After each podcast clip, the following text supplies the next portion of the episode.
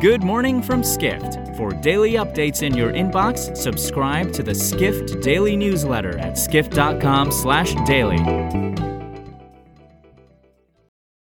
It's Friday, November 18th, 2022. And now here's what you need to know about the business of travel today.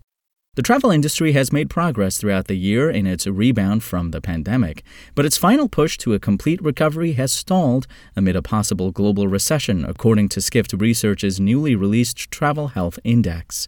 Senior research analyst Wouter Geerts writes There are enough uncertainties to suppress the travel industry's overall growth.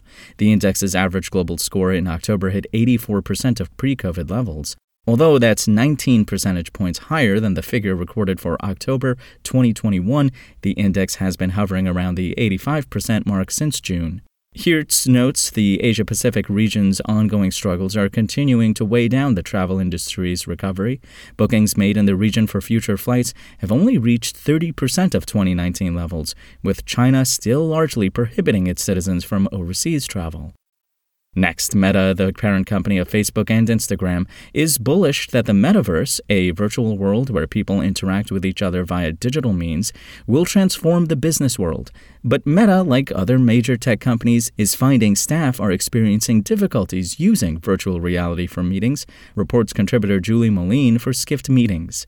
Although Moline writes it's clear that more companies will adopt virtual reality, she adds that technological barriers are preventing some workers from joining and participating participating in meetings. Even Meta found that many of its employees didn't have virtual reality headsets for meetings on its Horizon Workrooms app, which allows users represented by avatars to gather around a conference table. An executive at a virtual reality events company said it's not easy for some workers to become comfortable with the headsets quickly. However, Moline notes that younger workers are increasingly eager to embrace the metaverse. Frank Weishaupt, CEO of video conference device maker Owl Labs, said companies need to modernize their technology to cater to a tech savvy generation. Finally, electric vehicles have grown enormously in recent years as consumers are increasingly looking for greener ways to travel. And destinations across the U.S. are seeking federal funding for charging stations they believe will boost tourism, writes global tourism reporter Dawit Habtemariam. The Biden administration has launched the program enabling communities and businesses to apply for grants to help pay for charging stations, which can cost more than $100,000.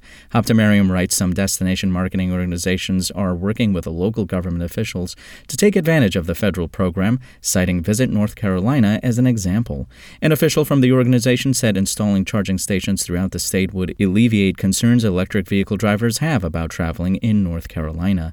Habtemariam adds that charging stations represent opportunities for rural and underserved areas to attract visitors. Matt Berna, president of tour operator Intrepid Travel and a longtime electric car owner, said placing stations at hotels, national parks, or major attractions could lure travelers to certain destinations. For more travel stories and deep dives into the latest trends, head to skift.com. To find these stories and more insight into the business of travel, subscribe to the Skift Daily newsletter at skift.com/daily.